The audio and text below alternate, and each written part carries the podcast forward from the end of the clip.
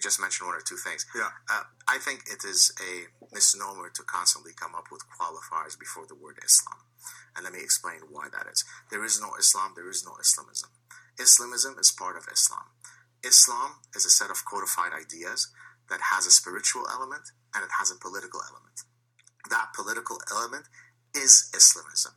The manner in which now people are talking about Islamism is it's, it's, it's something that is outside of Islam. And I understand the reason why people want to do this. It's because they feel as though it's too gauche to frontally attack a religion.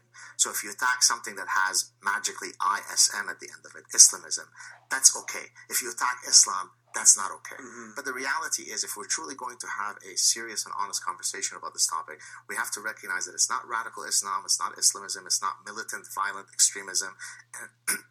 And every other permutation of a euphemism that you come up with, it's Islam. Now, most people choose to practice a cafeteria version of Islam. They pick the parts that they like mm-hmm. and they ignore the endless parts that they don't like, and that becomes their personal relationship with Islam. Yeah. That doesn't mean, that, but most people do that with most religions, right? Most people do that with most religions, but yeah. we don't. You and I and everybody else don't stay up worrying about Seventh Day Adventists. So, right. to the extent that Islam is now on the radar, and we have to talk about it honestly. We have to stop trying to give a free pass to Islam, but the real problem is something else, some variant of it. Yeah.